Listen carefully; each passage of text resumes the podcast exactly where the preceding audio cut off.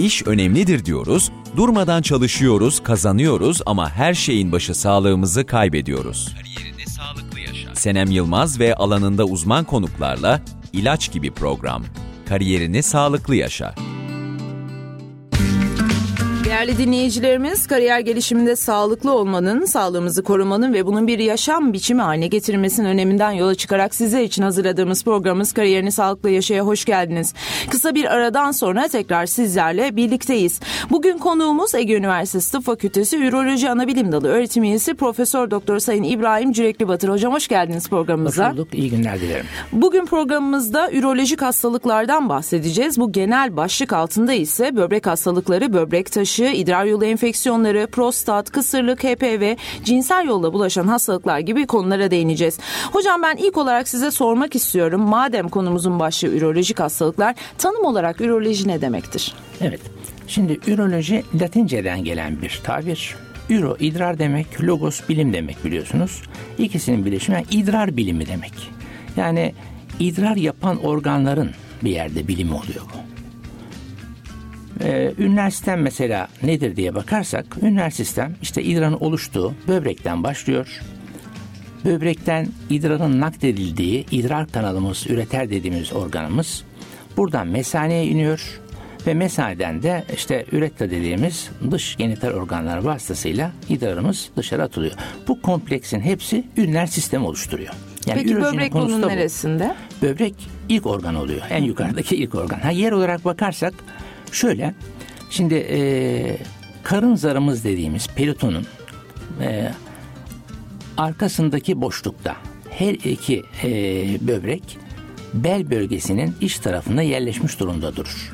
Ve etrafında geniş bir yağlı gözeli doku vardır. Onu koruyucu olarak. Kaburgalarımız vardır. E, onlar korur. 150 gram ağırlığında bir organımızdır. E, ana görevi idrar yapmaktır herkesin bildiği gibi. Ama idrar yapma dışında başka görevleri de vardır. Şimdi idrar yapma nasıl oluyor? Önce kısaca müsaade ederseniz ondan Tabii bahsedeyim. Ki. Şimdi idrar yapmada e, kanı filtre ediyor böbrek. Yani özel bir filtrasyon sistemi aslında. Ama bu filtrasyon sırasında kanın şekilli elemanı dediğimiz işte aküvar, alyuvar, pro, albümin gibi proteinlerini içinde tutuyor. Atması gereken, temizlenmesi gereken atık maddeleri işte bazı iyonları sodyum, potasyum, kalsiyum gibi e, elektrolitleri idrara karıştırarak atabiliyor. Eğer çok su içersek miktarı arttırarak idrarı suyun fazlalığını dengelemeye çalışıyor. Az su içtiğimiz zamanda da idrar atımını azaltarak vücudun su elektrolit dengesini sağlıyor. Hemen şurada sormak istiyorum. Tabii. Bu az su ve çok sudan kastettiğimiz miktar nedir? Yani burada şimdi e, ideali günlük e, su alımımızın bir buçuk iki litre civarında olmasıdır. Bunun içine içtiğimiz diğer sıvılar da dahildir. Hani çay içtiniz, kahve içtiniz vesaire bunlar da hesaba dahildir. Ee, yani çıkarttığımız idrar miktarı bizim için daha önemlidir. Günlük idrar miktarının bir buçuk litre civarında olması daha idealdir. Mesela yazın sıcakta bu miktarı tutturmak için daha fazla su içmemiz lazım. Çünkü suyla, e, terle e, su kaybediyoruz. Doğal olarak idrar miktarımız azalıyor. E, bunu çok su içerek telafi edebiliriz. Aksine kış ayında çok ihtiyaç duymayabiliriz ama gene de ideali bir, bir buçuk litrelik bir sıvı alımının sağlanmasıdır. Fazla suyun bir zararı ya da yararı var mıdır vücuda? Yani şöyle, sağlıklı böbrekte fazla su çok büyük bir problem oluşturmaz. Fazla su nedir? Miktarı, yani fazlalık miktarı nedir? Hani günlük e, 4-5 litrenin üstündeki su miktarı biraz daha fazladır. Bazı özel hastalıklarda, bazı böbrek hastalıklarında e, mesela diyabetin, diabetes insipidus dediğimiz bir özel formu vardır şeker hastalığının. Orada çok yoğun miktarda su alınır ve çok yoğun miktarda su atılır. Bu tabi sağlıklı bir şey değil. Ee, onun dışındaki durumlarda normalde bizim çıkartacağımız idrar miktarı bir buçuk iki buçuk litreye geçmeyecek şekilde olması idealdir. Mesela taş hastalığı olanlarda suyu arttırmasını isteriz. Daha fazla su içmesini isteriz ki taş bünye yapıyorsa bile ve bunu önleyemiyorsak o zaman hiç olmazsa bunu kum halindeyken kolaylıkla atabilelim isteriz. Buna zaten birazdan değineceğiz, ona değineceğiz. sizinle. Evet, evet, ona biraz sonra değineceğiz. Şimdi çok güzel bir anatomik yapıdan bahsettiniz böbrek için. Ee, bir anlamda kendisini yedekleyen, sağda ve solda yedekleyen. Ama programın öncesinde de sizinle konuşmuştuk. Bu böbreğin de bazen anatomik bozuklukları olabiliyor değil mi? Doğru. Doğuştan anomaliler olabiliyor. Biraz da bundan bahsedelim mi? Ne tip anatomik bozukluklara sahip olabilir bir böbrek? Tabii. Şimdi anatomik bozuklukları böbreğin aslında gerçekten çok e, çok sık olmasa da çok görülen e, bazı özellikleri var. Mesela atnalı böbrek bu anomalilerden nispeten sık görülen bir formudur. Şimdi atnalı böbrek deyince kafanızda nasıl bir şey oluştu bilmiyorum ama Oluşamadı henüz. oluşamadı. Biraz tarif Şimdi ederseniz. no- tabii normalde ne dedik? Her iki böbreğimiz sağlı ve sollu bel bölgesinin arka tarafında işte birbirinden ayrı olarak duruyor. Şimdi bu iki böbreği hayalinizde aşağı doğru çekin ve alt kutuptan birleştirin. Yani bir U harfi gibi olduğunu düşünün ya da atnalı gibi olduğunu düşünün. Bu atnalı böbrek dediğimiz olay bu. Şimdi bunun tabii bu şekilde olmasının bazı anatomik sıkıntıları var. Şimdi normalde böbreğimizden birer ya da bazılarında iki tane idrar kanalı birden çıkar ve bu idrar kanalı mesaneye gider. Ee, burada çıkan idrar kanalı o atnanın orta bölümünü aşmak için bir yokuş çıkması gerekiyor. E bu ne demek? İdrarı daha zor boşaltması demek. Daha zor boşalttığı zaman yani böbreğin drenajı dediğimiz idrar boşaltma fonksiyonunu engelleyen bir anatomik yapı varsa bu eşittir böbrekte şişme olmasına sebep olur. Hidronefroz dediğimiz olaya sebep olur. Ee, bu durum böbrekte enfeksiyonu kolaylaştırır. Taş oluşmasını kolaylaştırır. Yani aslında anatomik olarak atnalı böbrek problem çıkarma ihtimali olan bir böbrektir. İstenmeyen bir şeydir. Yapı itibariyle. Ama yapı olarak doğuştan öyle olmuş olabilir. Peki bunların bir herhangi tedavisi ya da bir ameliyatla ayrılması Var, gibi bir tabii. durum var mı? Var. Yani burada şimdi eğer kişi belli bir yaşa gelmiş, böbreklerde şişme yok, taş vesaire yönünden ciddi bir problem yoksa hiç ellemeye gerek yok. İki böbrek de güzel çalışıyorsa. Ancak dediğiniz gibi başka problemler çıkartıyor ve o zaman e, böbreğin fonksiyonlarını etkiliyor. E, böbrekte şişmeye sebep oluyorsa o zaman bizim bu böbreği bir operasyonla birbirinden ayırmamız, aynı işlem sırasında darlığa sebep olan başka yapılar varsa bunları ortadan kaldırmamız, taş vesaire varsa bunların da temizlenmesi gerekir. Dolayısıyla biraz meşakkatli bir süreç ama Evet. çok ihtiyaç olursa Tabii tabii. başvurulacak bir Tabii. yöntem değil mi? Peki böyle sana atnalı böbrek dışında başka anatomik bozukluklar olabiliyor mu? Var. Ee, Üst üste böbrek gibi bir şeyden bahsetmiştik Evet. değil mi? Şimdi böbreğin mesela lokasyon anomalileri dediğimiz yerleşim anomalileri vardır. Yani normalde bahsettiğimiz gibi her iki böbrek sağlı sollu yerleşmiş durumdadır. Ama bu lokasyon anomalilerinde böbrekler sağ ya da sol tarafta altlı üstü üst ve alt kutuplarından yapışık duruyor olabilir. Bu da gene aynı şekilde drenaj dediğimiz boşaltım problemleri yapabiliyor. Mesela ektopik böbrek dediğimiz en çok e, bu daha çok mesanenin üstündeki bölgeye yani göbek deliğinin altındaki alana yerleşir böbrek. E, burada da e, hem damarlanma anomalileri vardır hem de boşaltımla ilgili problemler çıkabilir başınıza. Bunlarda taş oluşabilir. Tabi bunların da cerrahi olarak ameliyatları nispeten sıkıntılı ve problemli olur. Kişi tek böbrekle yaşayabilir mi? Yaşar. Yani burada şimdi e, şöyle bir örnek vereyim. Çocuklarda bile herhangi bir sebeple bir kaza oldu, trafik kazası oldu. Bazen çocuklarda da böbrek tümörleri olabiliyor. Böbreğin teki alındı. O çocuk ileriki hayatında e, normal evini yaptıktan sonra çocuk sahibi olabilir ve normal bir ömrünü yaşayabilir. Bu yönden e, vücudumuz birçok organı yedekli yaratılmış. Bu güzel bir avantaj. Evet. Dolayısıyla birinin işlevi ortadan kalktığı Kalktığı zaman, zaman, diğeri evet. aynı işlevi sürdürebiliyor. Şimdi hep bahsediyoruz böbreğimizde çeşitli hastalıklar oluşabiliyor diye. Aslında sizin de uzmanlık alanlarınızdan birisi bu. Öncelikle bir bahsedebilir miyiz? Böbrek hastalıkları dediğimiz şey nedir? Ve siz bu böbrek hastalıklarının tanısında hangi yöntemleri kullanıyorsunuz? Evet. Şimdi şöyle, e, böbrek hastalıkları dediğimiz zaman aslında bunu çok kabaca, basitçe ikiye ayırabiliriz. Bir böbreğin dahili hastalıkları dediğimiz, daha çok dahiliyenin ilgilendiği, dahiliyenin nefroloji bölümüne ilgilendiği, nefrit, glomerulonefrit gibi böbreğin etini tutan, parenkim diye konuşuruz biz onu, böbreğin parenkimini tutan hastalıkları vardır. Bunlar işte e, yüksek tansiyon, ayakta şişme, gözde şişme, efendim e, idrarda bol albümin çıkması gibi bir klinik tablo ile ortaya çıkar. Bir de ürolojinin ilgilendiği böbreğin hastalıkları vardır. Bunlar daha çok işte e, böbrekte taş olması, böbrek tümörü olması, e, böbreğin idrar kanal darlığı, enfeksiyonları, tüberküloz gibi bazı spesifik enfeksiyonları yine ürolojinin konusuna girer. Şimdi bu tür durumlarda tabii biz e, nasıl bir tanıya gidiyoruz ondan bahsedeyim isterseniz kısaca. Evet. Şimdi temel tetkik metotlarımızdan biri çok basit, çok eski ama idrar tahlili. Yani bir tam idrar tahlili dediğimiz hastanın o anlık verdiği idrar tahlili bize çok şey anlatabiliyor. Ne görüyoruz orada? Mesela böbrekte bir lokosit yani aküvar artışı iltihap olduğunu gösteriyor. Gizli kanamayı görebiliyoruz. Hasta diyor ki bende hiçbir kanama şikayeti yok. Ben hiçbir şeyin farkında değilim ama idrar tahlili yapıyorsunuz. Bir iki tahlil üst üste yapıyorsunuz. Hepsinde gizli kanama var. Eritrosit çıkıyor. Bunların her birinin bizim açımızdan farklı bir yorumu vardır. Ve buna göre biz tetkikimizi derinleştiriyoruz. Diğer kullandığımız çok pratik, çok etkili tetkiklerden biri ultrasonografi. Çok yayıldı, çok yaygınlaştı ve gerçekten çok etkili. Ultrason bize mesela böbreğin iç yapısını, böbrekteki bir tümörü, bir taşı çok başarılı bir şekilde gösterebiliyor. Aynı şekilde mesan içindeki olumsuzlukları, mesanedeki bir kanseri, tümörü, e, prostatın büyüklüğünü gibi şeyleri de gösterebilme imkanına sahip.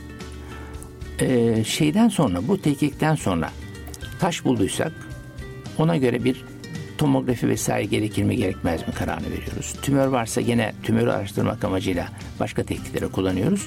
Böylece detaylı bir şekilde olayı netleştirebiliyoruz. Ondan sonra da primer hastalığa yönelik tedavimizi şekillendiriyoruz. Şimdi bahsettiğiniz böbrek hastalıklarını özellikle de taş üzerinde durdunuz. Şimdi ben öncelikle sormak istiyorum. Böbrek taşı nedir? Bu taş dediğimiz kavram öncelikle nedir? Bir de halk arasında ben kum döküyorum gibi e, çeşitli ifadeler duyuyoruz. Bu kum dökme aslında nedir? Adıyla aynı anlama mı gelmektedir? Taş ve kum yoksa farklı bir şeyin formasyonu mudur? Aslında aynı yere varıyor. Yani kristal döküyor. Şimdi şöyle böbrek taşı zaten oluşmadan önce e, kum kristalleri şeklindedir. Enfeksiyon vesaire gibi sebeplerle soya çekime bağlı, böbreğin aşırı sıcak ortamda olması kişinin, e, ilaçların etkisi, suyun az tüketilmesi gibi sebeplerle böbreğin idrarın boşaltıldığı papilla dediğimiz o e, böbreği şimdi düşünürseniz e, bir kuzu böbreğini diyelim ortadan ikiye böldüğünüzde böbreğin bir et kısmı vardır. Bir de bu et kısmının içinde piramit şeklinde yapılar vardır. Odacıklar gibi. Odacıklar gibi. Bu odacıklara da e, bir ana e, havuzu açılır. Oraya biz pelvis renal istiyoruz. Bu ana havuzdan da bir boru vasıtasıyla idrar torbasına gidiyor. Şimdi ilk oluşan kristaller e, taşın diyelim ki öncüleri bu piramitlerin uçlarında oluşabiliyor. Enfeksiyon vesaire sebeplerle. Ve bunlar kana, e, böbreğin e, o havuzcuğa düşüyor. Eğer bunları bol su içen bir alışkanlığımız varsa biz e, küçük kum halindeyken, kristal halindeyken atabiliyoruz. Fark ediyor muyuz bunu attığımızda? Fark etmeyebiliriz. Hı. Bazen de yanmasız şeklinde kısa süreli yanmasızlar olabilir. Hatta hasta artık olayı bazen tecrübeli hasta olur. Başına geldiğinden dolayı çok sık. Abi ben gene kum döküyorum galiba der. Gider bir tahlil yaptırır. İdrar tahlilinde o kum kristaller şeklinde, oksidat kristali vesaire şeklinde, üret kristali şeklinde tespit edilebilir. Taze idrarda özellikle. Beklememiş idrarda tespit edilir. Ee, eğer bu bir şekilde böbreğin içinde kalırsa ve bir miktar büyürse taş haline gelir. O taşların seyri ne oluyor peki onu söyleyelim. Şimdi ee, küçük taşlar, 3 milim 5 milim taşlar idrar kanalına düştüğü zaman çapı çok büyük olmadığından dolayı ve idrar kanalı da genişleyebildiğinden, esneyebildiğinden dolayı düşebiliyor. Biraz ağrı sancıyla düşebiliyor. İşte böbrek sancısı çekiyorum der mesela kişi. Gerçekten çok güçlü bir sancıdır. Yani kadının doğum sancısına eşdeğer belki ondan güçlü bir sancıdır. Çünkü evet. doğum yapan kadınlar da mukayese ettiği zaman bu daha beterdir. Ya kanaldan geçiyor olduğu için mi bu kadar tabii, sancı tabii. yapıyor? Neden sancı oluyor? Şimdi şöyle, e, sancıyı uyaran mekanizma taşın idrar kanalını bir şişenin mantarı gibi tıkaması. Geçici olarak tıkaması. Tıkadığı zaman böbrek idrar yapıyor ama idrarı atamıyor. Atamadığı zaman o idrar geriye tepiyor ve böbrekte bir gerilme yapıyor. Yani o ağrı mekanizmasını uyandıran o böbrekteki gerilme olayı. Böbrek gerildiği zaman kişide başka reflekslerle bulantı ve kusmayı oluşturuyor. Yani öyle bir şiddet sancı çekti ki işte bulantı geldi, kusma geldi, e, çok perişan oldu. Bu olay. E, bol su ve bazı idrar kanalının gevşemesini sağlayan ilaçlar taşın düşmesini kolaylaştırabiliyor. Ama o küçükler için bahsediyoruz. Küçükler için geçer. Yani burada kriter nedir? Kriter şudur. Aşağı yukarı 5-6 milimi taşın çapının geçmemesi lazımdır. Boyu kastetmiyorum. Biraz daha uzun boylu. Yani zeytin çekirdeği diye söylenir. Eski tabir zeytin çekirdeği büyüklüğündeki taşın düşme şansı vardır. Ama bazı bünye bunu düşüremeyebiliyor. Ee, o durumda ne oluyor? Şimdi taş kanala düştü, e, böbrek şişti ve ağrı olayı var. Tıbbi tedavi veriniz. İşte 10-15 gün geçti, sorun çözülmedi. Eğer böbrek çalışıyorsa, onu kon- filmle kontrol edebiliyorsunuz. O zaman e, bir süre bekleyebiliyorsunuz. O ilaçları veriyorsunuz, e, kanal içi bazı ilaçları. E, buna rağmen düşmediyse o zaman aşağıdan endoskopik girişim yapabiliyoruz. Yani e, idrar yolundan girerek anestezi altında yapılan bu bir ameliyattır. E, idrar kanalının içine giriyorsunuz. Mesane oradan idrar kanalı o böbreğin ve taşı görerek orada ama lazer enerjisi kullanarak ama ses dalgası kullanarak bulunduğu yere parçalayabiliyorsunuz. Böylece o taşın kolaylıkla düşmesi, temizlenmesi mümkün oluyor. Taş böbrek içinde kaldı ve bir santim, bir buçuk santim gibi bir boyuta ulaştığını kabul edelim. O zaman bu taşın o kanaldan geçmesi ve kanala düşmesi söz konusu değil. O zaman da yapılan işlem ESVL dediğimiz ekstrakorporeal shock wave lithotripsy yani ses dalgasıyla taş kırma. Hep duyuyoruz bunu da, Tabii. evet. Bu e, gerçekten 1980 yılından itibaren dünyada ve hemen arkasından da Türkiye'de uygulanan bir tekniktir. E, hasta bir e, damar yolu açılıp anestezi verilerek hafif bir gevşeme sağlayarak e, özel bir masaya yatıyor. Ultrason ya da X ışınıyla taşın yeri görüntüleniyor ve buraya e, ses dalgası gönderiliyor. İşte o teknik olarak tabii detaylı bir şey ama konkav bir ayna yardımıyla oluşturulan ses dalgası odaklanan noktaya gönderiliyor. 1500-2000 atış yapılarak o taşın toz hale gelmesini, toz şeker hale gelmesini sağlayabiliyoruz. Tabii taş ne kadar homojen ve kristal toz şeker haline getirilmişse o kadar kolay ve başarılı bir şekilde düşebiliyor. Tıpkı kum döker gibi haline Aynen. geliyor değil mi? Yani taşı kum haline getiriyorsunuz. Tabii kumun volümü biraz fazla. Mesela tutup 3 santimlik 5 santimlik taşlarda bu işlemi yapamıyoruz. Neden yapamıyoruz? Çünkü kumun volümü o kadar büyük ki. Yani bunu şöyle düşünün. 3 boyutlu olarak düşünün. Mesela diyelim ki taşımız 2 santim boyunda 1 santim derinliği var. 1 santimde şey çarptığımız zaman belli bir volüm oluşuyor. Bunun üstündeki volümler e, kanalda tıkanıklık yapabiliyor. Taş iri parçalara bölünebiliyor. İri parçalara bölünen taşın düşmesi zor. Tekrar kırma lazım. Gerekirse demin bahsetmiş olduğumuz aşağıdan endoskopik girişimle taşın kırılarak yolun açılması gerekebiliyor. Bunun da üstündeki büyüklüklerde o zaman taş kırmayı yapmıyorsak ne yapıyoruz? O zaman yapacağımız işlem perkütan dediğimiz delerek böbreğin içine giriyorsunuz. Anestezi altında bu bir ameliyat. Yan taraftan e, taşın bulunduğu böbreğin taşın bulunduğu bölgeye önce ince bir iğneyle giriliyor. O iğnenin içinden özel bir tel geçiriliyor ve onun üzerinden genişletme yaparak aşağı yukarı küçük parmak kalınlığında hatta ondan biraz daha kalın metal bir ekipmanla böbreğin içine giriyorsunuz. Taşı gördüğünüz yerde kırarak parçalıyorsunuz. Bir kısmını yıkamayla, bir kısmını özel penslerle yakalayarak o parçaları temizliyorsunuz. Ee, arta kalan küçük parçalar olursa da böbrek içinde bunlar ya kendiliğinden düşüyor ya da sonrasında taş kırma yaparak sorunu çözebiliyorsunuz. Bir böbrek bir defa taş yaptı ya da kum döküyorsa bu bundan sonra da bunu yapacak anlamına gelir mi? Yani şöyle bir şey Yani var. insan sürekli taş, e, Üretir mi? böbrek taşı üretir mi ya da sürekli kum döker mi? E, Şöyle söyleyeyim. Yani burada şimdi e, bizim açımızdan hani 2-3 yılda bir bünyenin taş yapması hasta açısından da çok problem çıkarmayabiliyor. Ama bir yılda 2-3 defa gibi taş yapıyorsa sürekli taş üretiyorsa özellikle genç bir insansa o zaman onda başka teknikler yaparak bu taşın üretimine sebep olan bünyenin taş yapmasına neden olan bazı etkenler taşın oluşmasını engelleyen bazı faktörlerin neden olmadığını araştırıp ona göre koruyucu bir tedavi vermek gerekebiliyor. Şimdi taş oluşmasını önleyici bazı ilaçlar var. Ama bu ilaçlar ömür boyu kullanmayı gerektirebiliyor. Çok e, pratik olmuyor.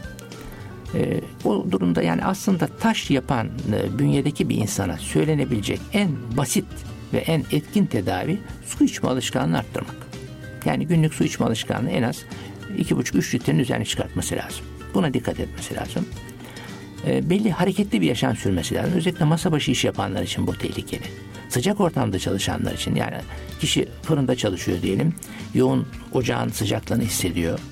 E, sıca, sıcak ülkelerde özellikle su içme alışkanlığı olsa bile sıcaktan dolayı mesela Orta Doğu Türkiye'de buna dahil oluyor bir yerde taş hastalığı yönden. Bizim memleketimizin Adana, Güneydoğu tarafında da taş hastalığı daha çoktur. Ee, bu Arap ülkelerinde de taş hastalığı oldukça fazladır. Ben genelde bütün konuklarıma sormak istiyorum etki anlamında. Hep şu soruyu yöneltiyorum. Bu oluşan hastalıkta beslenmenin, sigaranın herhangi bir etkisi var mıdır? Taşla ilgili şimdi beslenme şeklinde şu etkili.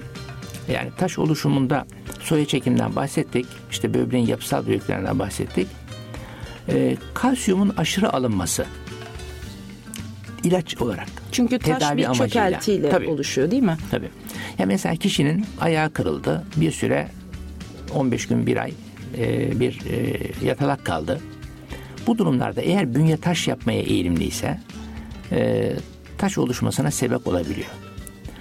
Kalsiyumun kontrolsüz fazla alınması yine taş oluşmasına sebep olabiliyor. Yani beslenme olarak e, diğer yönden e, çok özel e, mesela oksal şimdi oksalat dediğimiz taşın oluşmasında birçok e, etkenler var tabi. Kalsiyum, oksalat gibi bazı e, elektrolitlerin de minerallerin de etkisi var. Bunların bir kısmını zaten vücut kendi üretiyor. Oksalat gibi. Bir kısmını biz dışarıdan alıyoruz. E, ona bağlı bazı mesela bağırsak ameliyatları bizim kalsiyum emimimizi arttırabiliyor. Bağırsak reseksiyonu gibi bazı kron hastalığı gibi hastalıklarda o hastalıklarda ister istemez kalsiyumun iyi dengelenmesi lazım. Bünyenin kalsiyum e, toparlamasını ve böbreklerin yüklenmesini dengelemek lazım. Paratormon dediğimiz bir hormonumuz var bizim. Tiroidin içinde e, olan e, çok küçük bezdir bunlar. Bunlar kalsiyum mekanizmasını dengelerler. Bunun fazla çalışması, paratormonun hiperparatiroidizm dediğimiz hastalık. Bunların aşırı çalışması gene bünyede taş yapmaya sebep oluyor. Özellikle çocuklarda falan bunun araştırması lazım. Yani çok küçük çocukta taş oluyorsa ve üst üste oluşuyorsa neden oluştuğunun araştırılması lazım. Dolayısıyla bu ve bunun gibi hastalığı olanların kalsiyum alımı dolayısıyla bunlara dikkat etmesi lazım ve düzenli bir kontrolle bulunması lazım değil mi? Bir başka hastalıktan bahsetmiş, bahsetmek istiyorum. O da e, siz de konuşmanızın başında bahsetmiştiniz tümörler. Böbreklerde oluşan tümörler. Bunları nasıl saptıyorsunuz? Bu tümörler iyi huylu ya da kötü huylu olmasına göre nasıl bulgu veriyor? Evet. Tanıda hangi yöntemler etkili? Şimdi e, böbrek tümörlerinin büyük bir kısmı aslında e, kanser oluyor. Yani iyi huylu olanı az. E, etken de böbrek tümöründe sigara öyküsü önemli. Obezite dediğimiz aşırı kiloluluk önemli. Yüksek tansiyon hastalarında gene görülebiliyor. Metabolik sendrom. Metabolik sendrom şekilde. gibi durumlarda görülebiliyor. Ee, ilk bulgularından biri idrarda kanama olması. Bu mikroskopik dediğimiz gözle görülmeyen ama tahlilde çıkan kanama da olabilir. Gözle de görülen kanama olabilir. Ee, şimdi elimizde ultrason gibi çok pratik bir silah var. Yani bu ultrasonla hastaya hiçbir zarar vermeden çok rahat böbrekleri araştırabiliyoruz ve böbrek tümörünün tanısı da tesadüfi ultrason bakılmalarıyla erken tanı şeklinde konabilmekte. Tabii ne kadar erken bir tanı söz konusu olursa o zaman böbreğin korunabilmesi de mümkün oluyor. Yani diyelim ki kişide 200 santimlik küçük bir böbrek tümörü var ve bu tümör böbreğin alt tarafında üst tarafında dışarı doğru taşma yapmış böbreği daha önemli bir oranda böbreğin içine girmemiş bir tümör. Bu tümörü ister açık cerrahi, duruma göre bazen kapalı ya da robotik cerrahiyle parsel olarak çıkartabiliyorsunuz. Yani böbreği koruyorsunuz, geri kalan böbrek kalıyor ve işlevine devam edebiliyor. Ama tanıyı geç koyduğumuz zaman böbreğin yarısını tümör doldurduysa ya da böbreği tamamen tümör olmuşsa normal böbrek 150 gram dedik. Böbrek 3 kiloya gelmiş. Koskoca böbreği karnın yarısını doldurmuş. Tabi bu durumdaki hastalarda böbreğin tamamen alınması gerekiyor. Ve böbrek tümörlerinde aslında en etkin tedavi tıptaki bütün bu gelişmelere rağmen e, cerrahi olarak tümörün çıkartılabilmesi tedavinin ana özelliği. Çünkü böbrek tümörleri kemoterapiye dirençli tümörler. Yani birçok kanser türünde kemoterapi çok başarılı sonuçlar veriyor.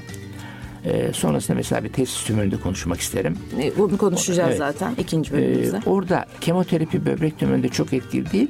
Daha farklı tedaviler çıktı. Hedef yönelik tedaviler dediğimiz işte bazı özel tedaviler var. E, o tedavilerle kısmen kontrol altına alınabiliyor. Ama en etkin tedavi böbreğin e, tümör yak, e, görüldüğü, tespit edildiği zaman ama kısmi ama tamamen alınması cerrahi işi bitirebiliyor. Ek tedaviye bile gerek kalmayabiliyor. Aklıma gelen bir soruyu sormak Tabii. istiyorum birinci bölümü kapatmadan önce. Eğer ki kişinin her iki böbreğinde de problem varsa evet. yani her iki böbreğin de alınması gerekiyorsa tümörden tümör, dolayı mı? tümörden dolayı. Evet. Bu durumda hasta hayatını nasıl devam ettiriyor? Şimdi şöyle tümörün büyüklüğüne göre eğer bir taraftaki mesela o böbreği parsiyel dediğimiz kısmi almayla kurtaramayacaksak zaten o böbrek alınıyor. Öteki böbreği parsiyel dediğimiz işlemle kurtarabilirsek kısmi alarak kalan böbrek e, kendini tedavi edebiliyor mu? Kişiye yetebiliyor. Bir böbrek yetiyor. Yarım böbrek yetiyor mu kısmi yetebilir. Eğer öyle bir umut yoksa her iki böbrekteki tümör de ileri düzeyde ve e, böbreğin kurtarılma şansı yoksa o zaman diyalize geçiliyor. Yani nakil hast- de burada aslında. Tabii bir... sonrasında nakil de olabilir. Yani burada diyaliz olayı e, hastayı tabii bilgilendiriyorsunuz böyle bir işlem sonucunda. Çünkü kişinin ömür boyu bir diyalize ihtiyacı oluyor. E, onu da kabul etmek zorunda başka çaresi olmadığından dolayı diyalizde yaşam devam edebiliyor. Programımızın ilk bölümüne kısa bir ara vermek istiyorum izninizle. Değerli dinleyicilerimiz programın ikinci bölümünde özellikle gençlerde büyük oranda görünen ama tedavi şansı da çok yüksek olan testis kanserinden bahsedeceğiz. Robotik cerrahi girişim yöntemlerinden, prostattan, mesane kanserinden, penis kanserinden, idrar yolu enfeksiyonlarından, HPV'den ve cinsel yola bulaşan hastalıklardan bahsediyor olacağız. Kısa bir müzik arasından sonra sizlerle birlikteyiz.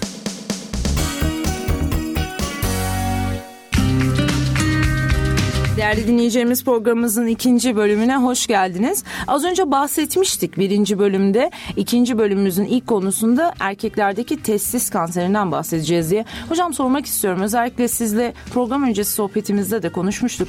Gençlerde özellikle çok fazla görüldüğüne vurgu yapmıştınız. Nedir testis kanseri? Tanısı ve tedavisi nasıl olmaktadır ve bu kadar önemli olan yönü nedir? Evet. Şimdi e, testis kanseri önemli olan yönlerinden birincisi gençlerde olmasıdır. Yani puberte dediğimiz e, genç erkeğin işte e, 13-15 yaşından sonraki dönemde başlar 35 yaş grubuna kadar 40 yaş grubuna kadar daha yoğun görülen bir kanserdir. Aslında testis kanseri genel kanser içinde yüzde olarak düşüktür. Ama genç e, erkeklerin, orta yaş erkeklerin en sık görülen kanserlerinden biridir. Bunun birkaç yönden önemi vardır. Birincisi e, bu kişiler önlerinde uzun yıllar olan kişiler. Yani 75-80 yaşındaki bir insandaki kanserin kişinin doğal ölüm süresinde düşünürsek seyri farklıdır, beklenti farklıdır. Ama 20 yaşındaki bir genç insanda beklenen yaşam süresi eğer 50-60 sene ise o zaman çok daha farklı bir yön düşündürüyor. Şimdi e, bunların diğer bir özelliği hızlı büyüme özelliği vardır. Yani tümörün ikilenme zamanı dediğimiz tümörün kitlesinin iki misline çıkma süresi aşağı yukarı 10 günle 30 gün arasındadır. Ne kadar hızlı büyüyor. Çok hızlı büyüyen bir kanser türüdür. Tabii bu kadar hızlı büyümesi daha sonraki dönemde bir kemoterapi gerektiği zaman da kemoterapinin etkinliğini sağlayan bir avantaj bizim için. Ee, nasıl bir tanı konabiliyor? Ne gibi bulgu oluyor? Ondan bahsedeyim isterseniz öncelikle. Ben araya bir soru sorsam. Tabii. Mesela normalde meme kanserinde yani kadınlarda memede bir kitle olduğu zaman biz bunu el muayenesiyle anlayabiliyoruz. Ve doktorumuza ben bir kitle hissettim e, tanısıyla gidebiliyoruz kendi açımızdan ama erkeklerde böyle bir şansı var mıdır? Yani kişinin Tabii. kendini muayene edip farkındalık yaratması gibi bir durum söz konusu Mümkün. mudur burada? Mümkün ve aslında e, bu konuda aslında bizim de bir eksiğimiz hatamız bilgilendirme eksikliğimiz var insanlara. Yani kişi e, testis dışarıda olan bir organ ve bunun muayenesi çok kolay. Zaten kişi doktora gittiği zaman da doktorun yapacağı elle öncelikle testisi önlü arkalı dikkatlice bir şekilde hafif sıkıştırarak muayene ediyor ve burada bir sertlik arıyor.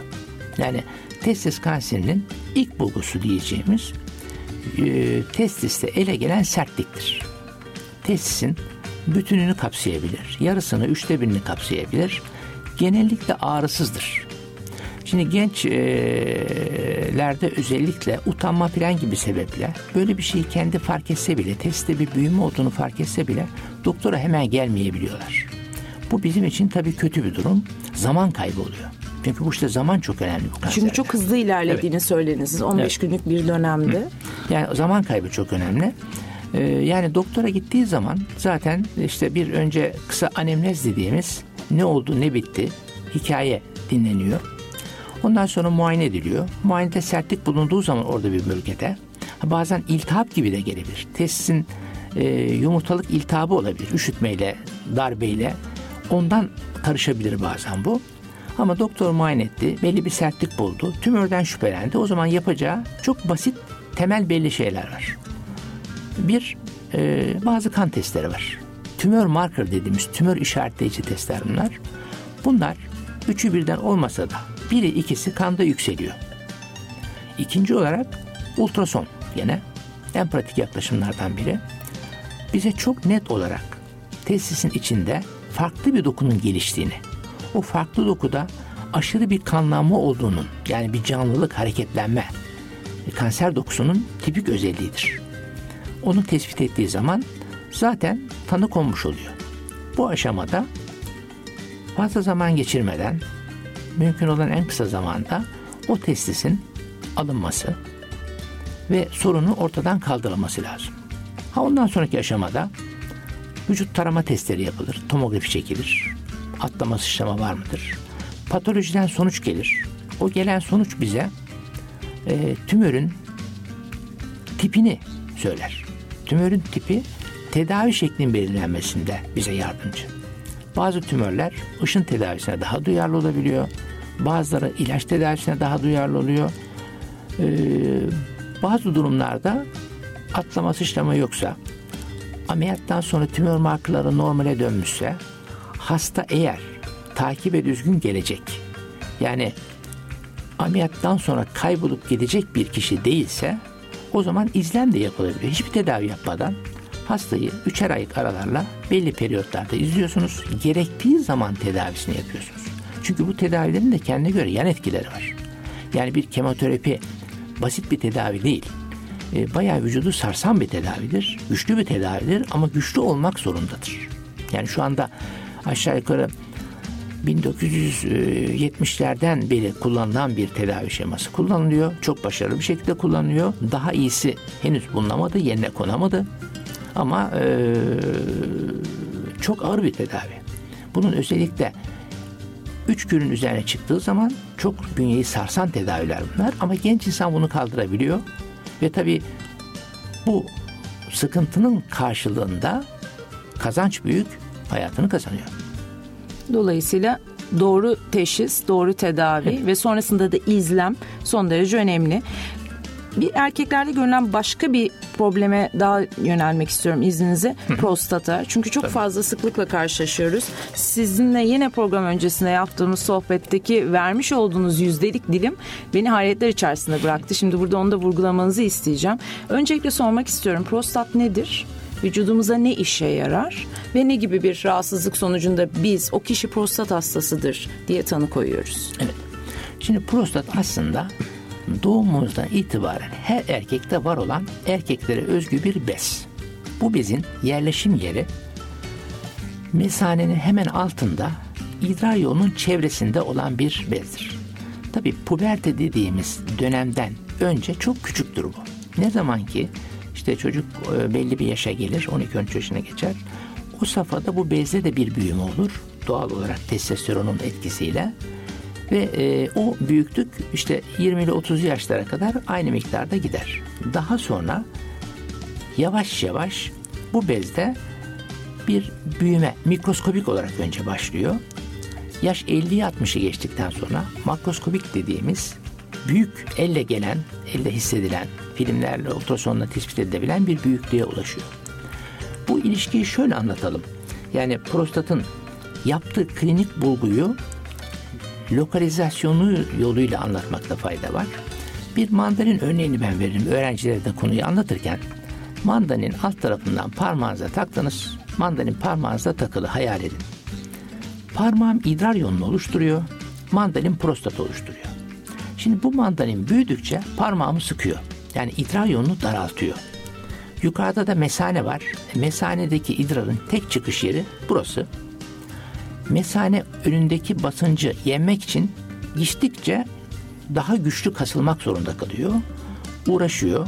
Tam boşaltamayabiliyor. Tam boşaltamadığı zaman e, tam boşalmayan mesane daha çabuk doluyor ve kişi daha sık tuvalete gitmeye başlıyor. Yani prostat büyümesinin ilk bulgularından biri sık kişinin tuvalete sık tuvalete gitmesi. Hı. Gece ve gündüz sık tuvalete gitme ihtiyacı. Tam boş... Sıklıktan kastımız nedir? Yani burada anlamak şimdi, için. Tabii şöyle söyleyelim. Kabul edilen sıklık kişinin günde 8 defa tuvalete gitmesidir. Ortalama olarak. Hani bunun daha üstündeki çok fazla değerler. E, saat başı gitme gibi, e, ani sıkışmalar gibi. Gece mesela normalde kişi tuvalete kalkmaz. Ama bazı insanlar çocukluğundan beri alışkanlık olarak bir defa falan kalkan olabilir ama yani iki ve daha fazlası kalkışları normal kabul etmemiz pek mümkün değil. E, bu tabii kişinin uyku düzenini bozuyor. Kişi e, şöyle bir bilgi verebiliyor. E, tuvalete gidiyor. İşte idrar yaparken erkek e, yanındaki hemen idrarını yapıp çıkabiliyor. Kendisi orada daha uzun süre kalıyor. İdrarı bitirmek amacıyla ıkınmak zorunda kalabiliyor. Yani sürenin uzaması önemli bir kriter bizim için. Sık çıkma, uzun sürede idrar yapma, gece kalkma prostat büyümesinin bizim için ilk bulgularından biridir. Bu şöyle bir istatistik vereyim ben size. Mesela 50 yaş civarındaki bir erkekte bu prostata bağlı idrarla ilgili şikayetler %15 oranında aşağı yukarı görülür. 60 yaşına gelen bir erkekte bu olasılık %60'ı buluyor. Bu yüksek bir oran. Yani kabaca şöyle söylenebilir. Her erkek az ya da çok prostatla ilgili şikayetler dolayısıyla e, yaşının yani belli bir yaşta ama 60 yaşında ama 75 yaşında şikayetler yaşayacaktır kaçılmaz olarak. Bundan kaç, kaçar Kaçıl, yok. Kaçılmaz. Evet. Maalesef. Kaçar yok maalesef. Yine sohbetimizde konuşmuştuk sizinle. Burada da vurgulamamızın öneminin üzerinde durduk. Birincisi genetik faktör. Prostatta genetik faktör etkili midir? Evet. Şöyle soya çekimi etkili. Şimdi prostatın e, yani burada e, prostat büyümesinde e, direkt bir ispatlanmış etki yok. Ama prostat kanserine geçersek istersen şöyle yapalım. Prostat hastalığını biz yani prostat hastalıkları olarak düşünürsek bir genç ve e, orta yaştaki erkeklerde gördüğümüz prostat iltihaplanmaları vardır. İyi huylu büyümesi vardır. Bir de prostat kanseri vardır. Yani prostatın üç ana hastalığı bu. Şimdi prostat kanseri dediğimiz zaman prostat kanserinde soya çekim vardır. Yani ailesinde eğer bir kişide prostat kanseri öyküsü varsa kişinin hastalığın çıkma ihtimali normal popülasyona göre iki misli artıyor. ailesinde iki kişi de prostat kanseri varsa bu anne tarafından da olabilir, dayı, dede gibi. Baba tarafından da olabilir, fark etmiyor. İki kişi de varsa hastalığın çıkma ihtimali 8 ile 11 misli artıyor. E bu nispeten yüksek sayılabilecek bir oran. Onun için böyle öyküsü olanlarda bizim tavsiyemiz normalde idealde 50 yaş ve civarında prostat kontrolünü başlatmak gerekirken 40 yaşında başlanması daha uygun oluyor. Dolayısıyla ailesinde herhangi bir prostat kanseri ya da prostatla ilgili bir problem öyküsü olanların 40 yaşında itibaren düzenli kontrole gelmeleri lazım. Evet. Yani onun faydası var. İkinciye gelelim. Beslenme tarzı. Beslenme tarzı evet. Şimdi burada bizim soya çekimi yapabileceğimiz bir şey yok. Ama beslenme tarzı çok önemli. Ee, nereden, Ona müdahale edebiliriz. Edebiliriz tabii. Onu nereden anlamışlar? Nasıl anlamışlar beslenme tarzının bu işte etkili olduğu? Şimdi e, prostat kanserinin ırksal bir özelliği de vardır enteresan bir şekilde. Beyaz ırkta daha fazla görülür. Beyaz ırkında özellikle bu İskandinav kökenli dediğimiz Kuzey Avrupa tarafında Amerika'nın beyaz Amerikalarda yüksek oranda görülmektedir. Buna karşılık mesela Akdeniz bölgesinde İspanya, Yunanistan, Türkiye, İtalya gibi ülkelerde daha nispeten düşük orandadır prostat kanseri. Ee, şimdi Amerika'da da Amerikalarda çok olduğundan dolayı yani istatistik olarak şunu söyleyebiliriz. Her altı erkekten biri hayatının bir döneminde prostat kanseri oluyor. Bu yüksek bir oran. Çok fazla. Yani 10 kişilik bir ortamda 6 kişiden biri prostat kanseri olacak. 12 kişide 2 kişiden ikisi prostat kanseri olacak. E, bu nasıl oluyor?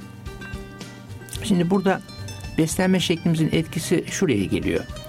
E, Amerika'da yapılan çalışmalarda sarı ırk mensuplarında daha az e, prostat kanseri olduğu görülmüş.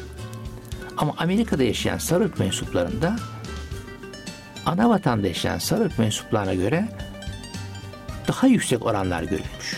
Çünkü beslenme sebebi, tarzı farklı. Evet. Aynen Amerikalılar gibi beslenmeye başlamışlar. Yani bunlar e, dedesi zamanında, babası zamanında Amerika'ya göç etmiş, belli bölgelerine yerleşmiş. İşte e, sarı mensupları Amerikalılar gibi o e, biftekleri yoğun miktarda kırmızı et tüketimini yemeleri, pizza hamburger kültürü, yüksek kalorili, kırmızı etten zengin diyetin prostat kanseri olayını tetiklediğini görmüşler. Buna karşılık ana vatanda yaşayan sarık mensuplarında bu durumun tamamen tersi olduğu, bunların sebze meyve ağırlıklı beslendiği ve e, balık tavuk ağırlıklı beslendiği, soyanın çok tüketildiği, soyadaki fitoöstrojenlerin de kısmi koruyucu etkisi olduğu düşünülüyor. Peki bizim insanımıza bu durumda ne öğüt verebiliriz? Yani e, biz şimdi Türkiye'de yaşıyoruz. Türkiye'de Türk insanı, durum nedir? Ha, Türkiye'deki durum Akdeniz bölgesi durumu. Yani Yunanistan, İspanya, İtalya gibi bir durum. Ve bu durumda bizim kendi insanımıza önerebileceğimiz en sağlıklı yaklaşım e, zeytinyağı ağırlıklı, sebze meyve ağırlıklı, tencere yemeği ağırlıklı Akdeniz tarzı diyet. En e, verebileceğimiz akılcı yaklaşım bu. Kırmızı et tüketiminde ne düzeyde olmalıyız? Yani kırmızı et tüketimi zaten bizim insanımız Amerikalılar, Avrupalılar gibi hem ekonomik yönden hem şey yönden o kadar yoğun kırmızı et tüketemiyor. Ama damak tadı e, damak, yöresel yemeklerde tabii. özellikle farklılık gösteriyor. tabii, mesela, Dolayısıyla kırmızı et vurgusu da önemli. E, e, şimdi aşırıdan kaçınmamızda fayda var. En önemli mesele o. Yani kırmızı et tabii ki lazım. Demir yönden olsun, kan üretimi için lazım. Ama aşırısından kaçınırsak kırmızı et sakıncalı değil. E, Amerikalıların abarttığı gibi bir oturuşta e, 300 gram biftek yemeye kalkarsak o zaman o fazla oluyor. Özellikle bunun haftanın birkaç günü tekrar edilmesi sağlıklı bir şey değil. Üçüncü noktaya geliyorum. O da sigara. Evet. Sigaranın da belli bir etkisi var tabii bu konuda. Diğer bir enteresan şey biraz evvel ben size bahsettim dikkat ettiyseniz mesela kuzey ülkelerinde İskandinav kökenli vesaire daha fazla görülüyor. Niye diye araştırmışlar.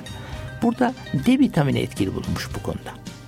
Yani o bölgelerde güneşi az gördüğümüzden dolayı yeterince D vitamini alamıyor insanlar. Ama Akdeniz bölgesi güneşten zengin. Yani D vitamini de mesela şimdilerde birçok kişide hani kontrol amacıyla D vitamini düzeyi bakılıyor e, prostat kanserinde D vitamini düşüklüğünün de bir kısmi etkisi olduğu düşünülüyor.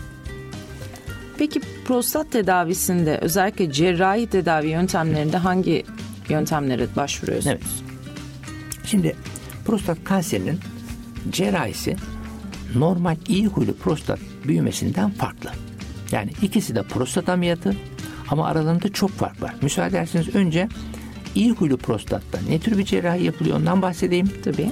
Ondan sonra prostat kanseri cerrahisinden bahsedeyim. Şimdi iyi huylu prostat ameliyatında amaç ne? Yolu tıkayan, baskıya uğratan et parçasının ortadan kaldırılması. Yani mandalinin meyve kısmı yolu kapatıyor. Ee, çok nadir vakada büyük prostatlarda açık cerrahi gerekebiliyor. Onun dışındakilerin hepsinde endoskopik olarak üretta dediğimiz e, kamıştan girerek prostatın olduğu bölgedeki dokuyu içten kazıyoruz ve mandanın içini boşaltıyoruz. Mandanın İdrar kabuğu kalıyor, idrar yolu açılıyor. Bu yetiyor. Bu durumda hastanın cinselliğiyle ilgili, idrar tutmasıyla ilgili çok ciddi bir problem yaşanmıyor. Usulüne uygun yapıldığı zaman sorun yok. E, bu da tabii enerji olarak green light laser enerjisi de kullanılabiliyor. Ama çok büyük olmayan prostatlar için kullanılacak bir metot. Bunun dezavantajı bir tek elde patolojiye gidecek doku olmaması. Açık ameliyat ya da kazıma ile transüretral prostat rezeksiyonu dediğimiz ameliyatla prostat küçük parçalar halinde çıkıyor ve bu parçalar patolojiye gidiyor. Böylece orada bir gözden kaçan kanser varsa bunun da yakalanabilme şansı olabiliyor. Prostat kanserinde yapılan ameliyat tamamen farklı. Ee, prostat kanseri mandalinin kabuğundan köken alıyor. O zaman Dış kazıma işlemi kökenli. dışından e, dış yüzü de kazıyamadığınızdan dolayı prostatın komple çıkması lazım. Bu çıkartma işlemi sonucunda mesane ile idrar yolu arasında aşağı yukarı prostatın büyüklüğüne bağlı 3-5 santimlik bir boşluk kalıyor. Bu boşluğu birbirine anastomoz ediyorsunuz, bağlıyorsunuz. Ee, bu bağlama işlemine bağlı işte kişide idrar tutamama, idrar kaçırma, bazen daral- darlık olabiliyor, idrar yapmada zorluk çıkabiliyor. Şimdi ameliyat tekniği olarak ilk yapılan öncelikle açık cerrahiydi. Yani açık radikal prostatektomi ameliyatı bu işin anası. Ama teknolojinin gelişmesiyle önce laparoskopik yaklaşımlar, şimdi de robot yardımlı laparoskopik cerrahiler. Yani robotik prostatektomi ameliyatı da burada kullanılan bir yol oldu. Şimdi ben Ege Üniversitesi mensubuyum. Ege Üniversitesi'nde de bu alet e, aşağı yukarı 5 yıla yakın bir süredir başarıyla kullanılabilmekte. Ha ürolojide e, robotik cerrahi, e, robotik radikal prostatektomi dışında bazı böbrek tümörlerinde de parsiyel vesaire yapmak amaçlı kullanılabiliyor ama ana amaç kullanım yeri e, prostat cerrahisi. E, ne artısı var? E, şöyle artıları var bir yerde. E, daha iyi görüş imkanı sağlayabiliyor. Kanama biraz daha az olabiliyor. İyileşme süreci çok fazla fark etmiyor. Ve onkolojik kontrol dediğimiz yani cerrahi sonrası hastalığın kontrolü e, ikisinde de aslında eşit. Yani gold standart diyebileceğimiz altı standartımız açık cerrahidir ama robotik cerrahi zamanla teknoloji bunun yerini yavaş yavaş alacak. Bir diğer iki kanser türünden de bahsetmenizi rica edeceğim. Bir tanesi mesane kanseri, bir diğeri de penis kanseri. Evet. Bunlardan da kısaca Tabii. bahsedebilir miyiz? Tabii şöyle söyleyeyim. Şimdi mesane kanseri e, sigara ile direkt ilişkisi olan e, kesinlikle hastaların tanı konduğu zaman sigarayı bırakmasını istediğimiz e, oluşmasında kesinlikle etkili olan kanserlerden biri. En tipik bulgusu kanama ile kendini gösteriyor. Yani ağrısız sızsız kanama gelmesi ama gözle görülen kanama ama mikroskobik dediğimiz tahlilde çıkan kanama özellikle 40-50 yaşın üzerindeki erkekte ve kadında bizi öncelikle acaba hastada bir mesane kanseri var mıdır düşündürüyor. Neden? Çünkü sigarayla alınan e, zararlı maddeler akciğerden filtre olup kana gidiyor, kandan böbreğe gidiyor. Böbrek de idrarla atılırken atık madde olarak en fazla biriktiği, beklediği yer mesane. Çünkü böbrekte idrar çok durmuyor. Gelen idrar aynı hızda aşağı indiriliyor. Ama mesanede bütün bir gece uyuduğumuzu düşünsek 8 saat falan mesanede idrar kalmış oluyor. Ee, o zaman bu mesanede yıllar içinde tahriş yapıyor. Ve buna bağlı kanser gelişebiliyor. E, tabii o durumda sigara bir numaralı düşmanımız oluyor. Yani bütün kanser için konuşursak aslında sigara her durumda zarar. Mesela penis kanseri dedik. Şimdi penis kanseri şansımız bizim Türkiye'de çok çok nadir görülen kanserlerden biri. Burada koruyucu olarak sünnetin bize bir faydası var. Yani penis kanserinde hijyen, temizliğin yeterli olmaması, e, penisin başıyla sünnet derisi arasında sünnetsizlerde biriken salgının enfekte olması, iltihaplanma yapması gibi sebepler kanser oluşmasına sebep olabiliyor. E, sigara guideline'larda olumsuz bulunuyor. Ee, bir de tabii HPV virüs enfeksiyonları, human papillon virüs enfeksiyonu dediğimiz multipartnerli korunması seks gibi olaylar gene penis kanserinde etken olan faktörler. Hazır siz girmişken e, bahsedebilir miyiz HPV enfeksiyonu nedir? Şimdi HPV virüs enfeksiyonu aslında bir grup virüs şeyi. Bunların hepsi aynı derecede malin değil ama e, erkeklerde tabii penis kanseri yapabilmekte. E, bayanlar yönünden de aslında şöyle bir mahsuru var. Serviks kanseri, rahim ağzı kanserine sebep olabiliyor. Mesela Avrupa ve Amerika'da e, özellikle böyle böyle 13-15 yaşın civarındaki kız çocuklarında seksüel hayat başlamadan önce özellikle aşı kampanyası yapılıyor. Evet toplumumuzda da sanıyorum başladı. bundan bir 6-7 sene önce başlamıştı değil evet, mi? Başladı ve tavsiye ediliyor. Ama erkekler açısından mesela böyle bir aşı şu anda henüz tavsiye edilmiyor. Ama e, erkek burada taşıyıcı durumda oluyor. Dolayısıyla bulaştırma Tabii bulaştırma olasılığı oluyor. Yani cinsel yolla bulaşan hastalıklar grubuna giriyor bir yerde olay. Hazır konuşurken cinsel yolla bulaşan hastalıklardan da biraz bahsedelim mi? Bir tanesi HPV. Evet. Mesela en çok ne görüyorsunuz cinsel yolla bulaşan hastalık derseniz ee, ilk sırada söyleyebileceğimiz halk arasındaki adıyla ben soğukluğu dediğimiz gonore enfeksiyonu. Yani bu şüpheli ilişki sonrası işte 5-7 gün 15 gün içinde akıntıyla karakterize hasta sabah temiz bir kilot giyer. Kilotta baktığı zaman öğlene doğru falan böyle sarımsı yeşilimsi lekeler kalır. Bu ben soğukluğu mikrobunun tipik bir bulgusudur. Ee, uygun tedaviyle zamanda tedaviyle kontrol altına alınabiliyor. Çünkü iyi tedavi olmazsa bu tür hastalıklar prostat iltihaplanmasına dönüşüyor zaman içinde. Diğer gene cinsel yolla bulaşan hastalıklardan biri e, klamidya enfeksiyonları dediğimiz e, bundan şimdi Avrupa'ya, Amerika'ya, yurt dışına gitme çoğaldı. Buna bağlı e, farklı partnerlerle karşılaşma söz konusu olabiliyor insanlarda ve o partnerlerden bu tür virüslerin alınması Türkiye'de de klamidya enfeksiyonlarının oldukça yaygın görülmesine sebep oluyor. Bunda demin bahsettiğimiz gibi bir akıntı olmuyor mesela. Daha su gibi bir akıntı geliyor. Onun için tanı da koyamıyorsunuz net. Yani hastanın da çok bariz bir şikayeti olmuyor. İdrarda yanmasızlık gibi şikayetler olabiliyor. Net bir akıntı bulgusu yok. Ancak şüphelenebiliyorsunuz. Şüpheli temas öyküsü varsa, e, uyuyorsa klamidya kültürü yapılması her zaman çok başarılı olmuyor. Genellikle şüpheli durumda belli bir tedavi vererekten onlara etkili sorunu çözebiliyorsunuz.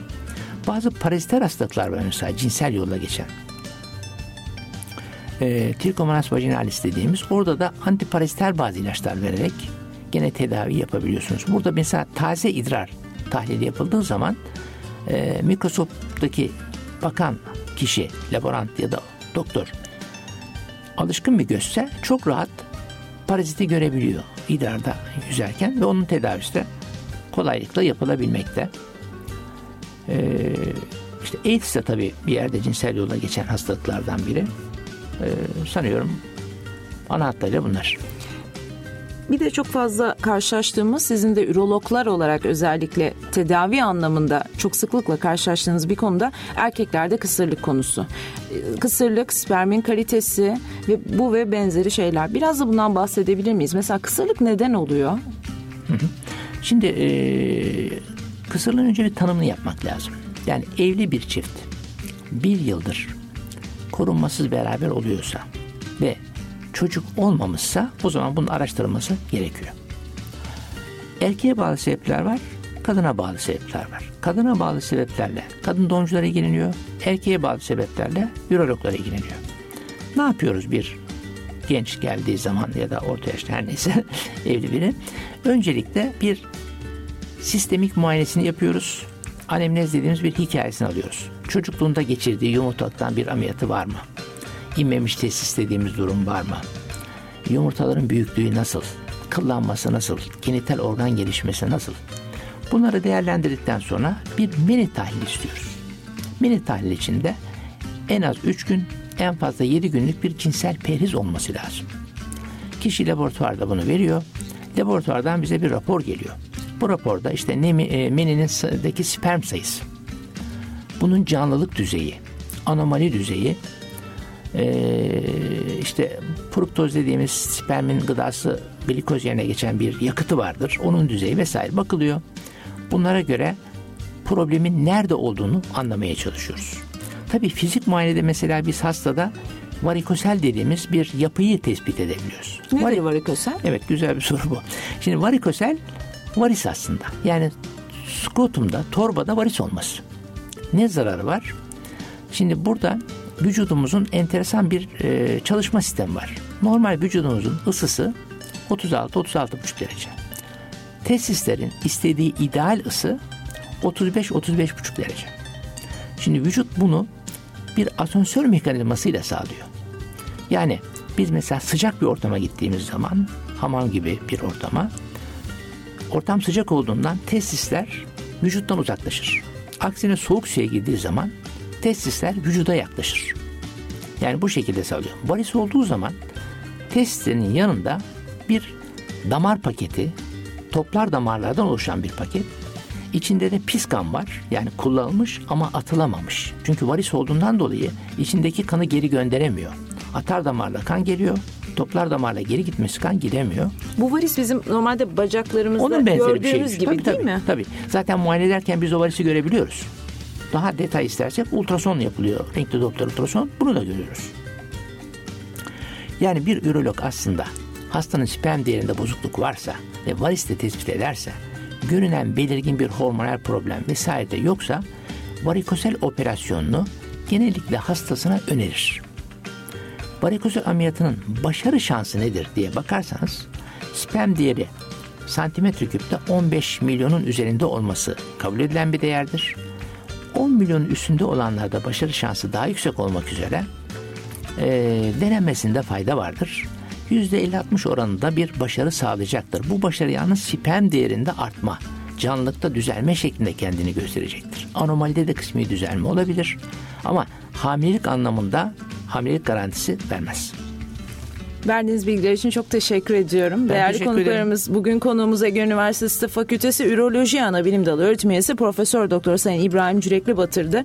Verdiği bilgiler için Ürolojik Hastalıklar Genel Başlığı altında verdiği bilgiler için kendisine çok teşekkür ediyoruz. Önümüzdeki hafta farklı bir konu ve konuğumuzla sizlerle birlikte olmayı diliyor. Kariyerinizi sağlıklı yaşamanızı diliyoruz efendim. İyi haftalar. İş önemlidir diyoruz, durmadan çalışıyoruz, kazanıyoruz ama her şeyin başı sağlığımızı kaybediyoruz. Kariyerinde sağlıklı yaşa. Senem Yılmaz ve alanında uzman konuklarla ilaç gibi program. Kariyerini sağlıklı yaşa.